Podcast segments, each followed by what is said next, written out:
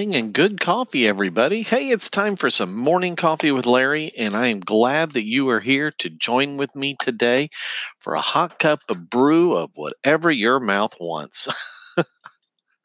I am having some, I think it was um, Donut House coffee or something like this. This is part of a variety pack I got from Rural King.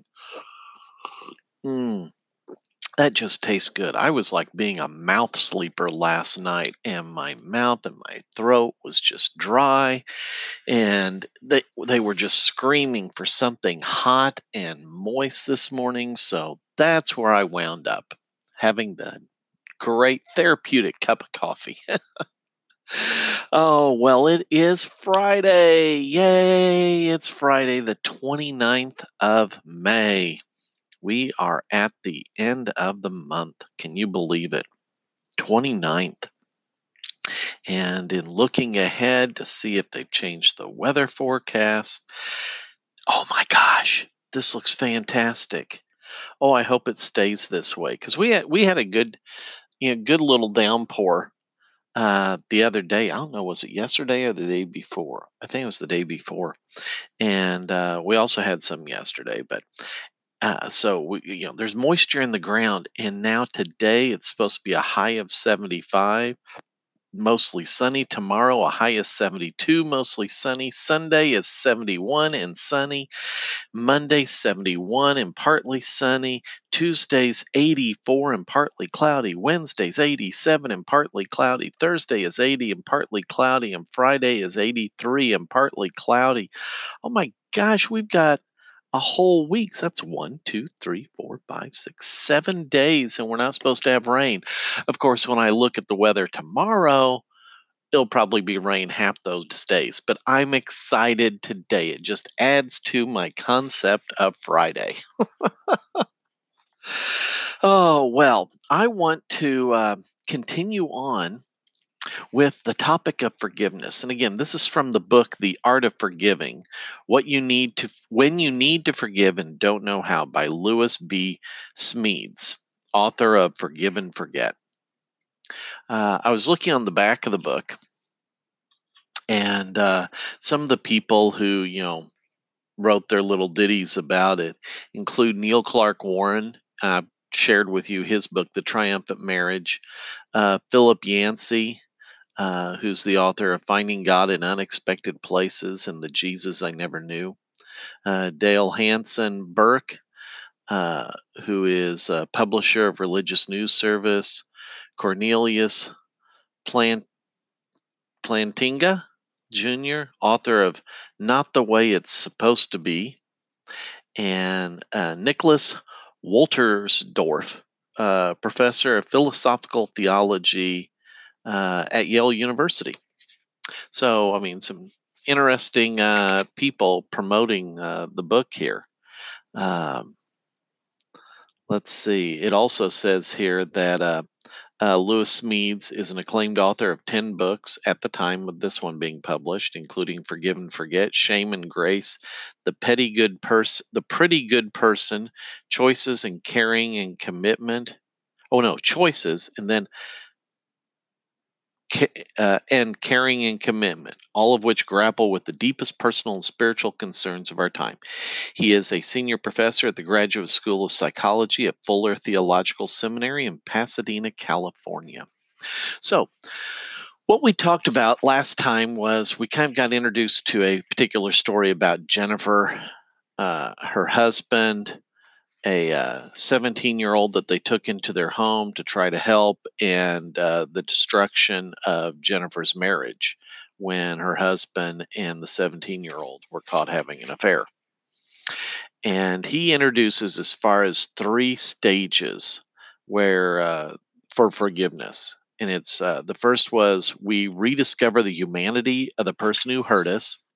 We surrender our right to get even we revise our feelings towards the person we forgive.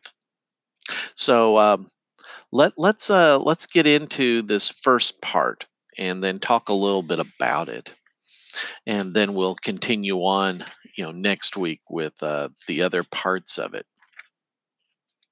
This part is redis- rediscovering the humanity of the person who hurt us.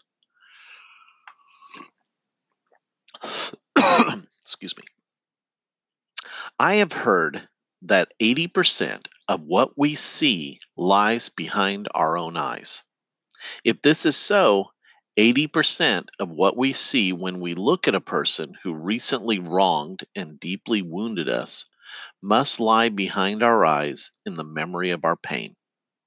We filter the image of our villain through the gauze of our wounded memories, and in the process, we alter his reality. We shrink him to the size of what he did to us. He becomes the wrong he did. if he has done something truly horrible, we say things like, he is no more than an animal, or he is nothing but a cheat. Our no more than and our nothing but knock the humanity out of our enemy. He is no longer a fragile spirit living on the fringes of existence. He is no longer a confusing mixture of good and evil. He is only, he is totally the sinner who did us wrong. As we start on the miracle of forgiving, we begin to see our enemy through a cleaner lens, less smudged by hate. We begin to see a real person, a botched self, no doubt, a hodgepodge of meanness and decency, lies and truths, good and evil, that not even the shadows of his own of his soul can wholly hide. We see a bubble held aloft by the blowing of a divine breath. We see a human being created to be a child of God. Forgiving our enemy does not turn him into a close friend or a promising husband or a trustworthy partner. We do not diminish the wrongness of what he did to us. We do not blind ourselves to the reality that he is perfectly capable of doing it again. But we take him back into our private world as a person who shares our faulty humanity, bruised like us, faulty like us, still thoroughly blamable for what he did to us, yet human like us. I really like the words that the author chose here um, because there is a lot of truth to this. There, is, this is a lot of what I share with my counseling clients, whether it is forgiving a specific person that did wrong, whether it is trying to forgive the government for you know decisions that were made you know in times of war with my veterans whether it is you know, the different political leaders of the day. It doesn't matter. That first part where he says, you know, 80% of what we see lies behind our own eyes. Oh my gosh, yes. I mean, that is, I think it's closer to 100%. Because what happens is we are interpreting everything we encounter. Stop and think about this for a moment. There's the, the idea of sensation and the idea of perception. Sensation is simply raw data that is fed to our brain from our sensory organs. All that raw data has to be perceived. And it is mixed with many different things, including an experience of emotion. The level of emotion that we feel is easily turned into the uh, uh, uh, a metric for determining whether something is true or false. Uh, you know, think about think about when you listen to somebody. You know what kinds of how are you interpreting everything that they tell you? Is it purely the words? Or are you interpreting it also tied into facial expressions, body posturing? If you've had classes on, you know, like interrogation, you know, do you, you know, when you see somebody's eyes move in certain directions, oh, that means this and that means that? And how accurate are those things that they use in interrogation? I mean, I had classes where they taught us, you know, uh, how to determine if somebody was, you know, thinking this or thinking that, thinking a vision, uh, having a visual thought or a auditory thought or a kinesthetic uh, feeling thought. Uh, I know I've talked to people in the police force that they they've learned these things from criminal psychologists and my question is, uh, what uh, you know, you're you're treating it like it's 100%, but do you have any proof that it's 100% accurate? Or is it 75% accurate? Or is it 50% accurate? You know, those kind of things, it ties into how we perceive somebody. You know, uh, how does a prosecutor in the court system so passionately passionately works to convict somebody and is doing everything they can to you know show the evidence but mixed in with their perceptions that this person is guilty and this jury needs to condemn them only to have new evidence come out at the end of the trial or after the trial that proves beyond a shadow of doubt that they were innocent, that they weren't even there, that the person was telling the truth. And yet that that prosecutor may still believe they're guilty, they just got off the hook. Well, that's that's based in what's behind their eyes.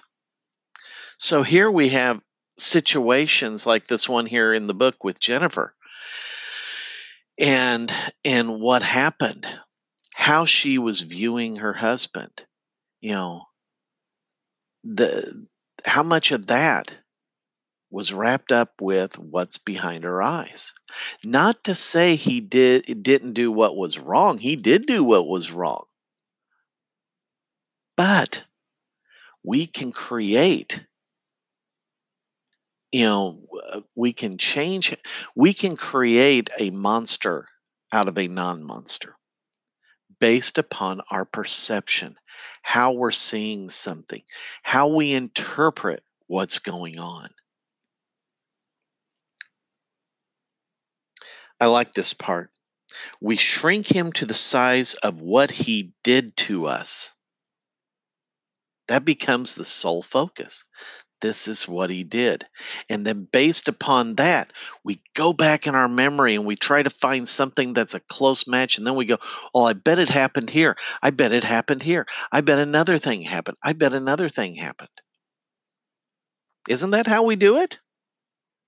Be honest with yourself. Isn't that how we do it with a lot of situations in our life when we are very emotionally distressed over it? If we're not emotionally distressed, we usually don't go on, uh, you know, a scavenger hunt throughout our memories to try to find it. But when we are, that becomes our fixation. That becomes our focal point. When you have been wronged and you lay awake at night, you go through to try to find all the evidence in your head to support this belief, this notion, the add more evidence to the wrong to make the wrong feel worse. Why? Because then it justifies, you know, all this anger. Anger is addicting. Anger is addicting as any drug. You think meth is addicting? You think cocaine is addicting? You think heroin's addicting? Anger is more addicting than all of those. As we start with the miracle of forgiving, we begin to see our enemy through a cleaner lens, less smudged by hate. You know, you can't, I'm going to say it with the word can't. You can't forgive when you're embracing hate when you're embracing hate, that's different from embracing hurt. But when you're embracing hate, you can't forgive. You can either hate or you can forgive. You can't do them both at the same time.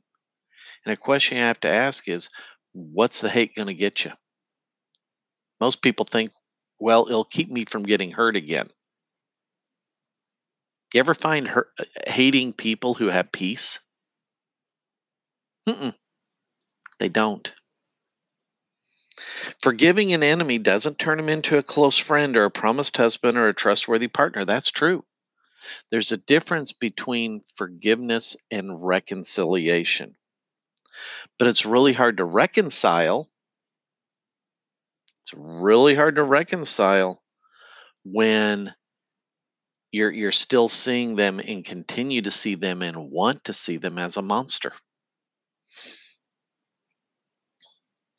You know, one of the things that I have learned in counseling is people who do some of the most horrific kinds of things. There's not a whole lot of difference between them as a person and the rest of us as people or as me as a person. I've sat on my couch or in my chair looking at a client who's sitting across from me. And that client may have done some pretty horrific things. Not minimizing them one bit. But as I listen to their story, as I li- try to help them piece together the path that took them from where they were to where they are now. And you know what? Anyone could have walked that path. Oh, but I have stronger morals. I have stronger values. Great. Do you ever have a moment of weakness? Do you ever have a time when you're not Superman? See, it's during those times when you are capable of anything. It's those times when you're capable of anything. And you see, when we realize our own brokenness, our own weaknesses, that can kind of help us get off our high horse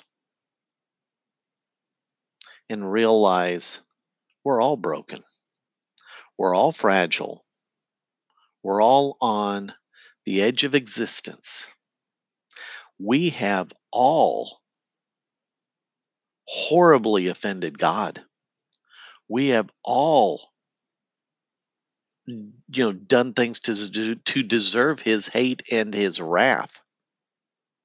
But is that what God has done for us? No. God set in place a plan, a plan of forgiveness that included his son Jesus to pay the penalty so that the price of sin against God could be paid for so that love and unity and communing with God would be possible again. See, forgiveness is a gift from God to us that we are then to use with others. And a good place to start is to recognize the humanity of the person who hurt us and the potential of the same in us. All right, that's it for today. Next time, we will continue with surrendering our right to get even. I hope you like this. I'm liking this. I'm liking this. All right, We'll talk to you on Monday. Have a great rest of your cup of coffee. We'll see you then. Bye bye.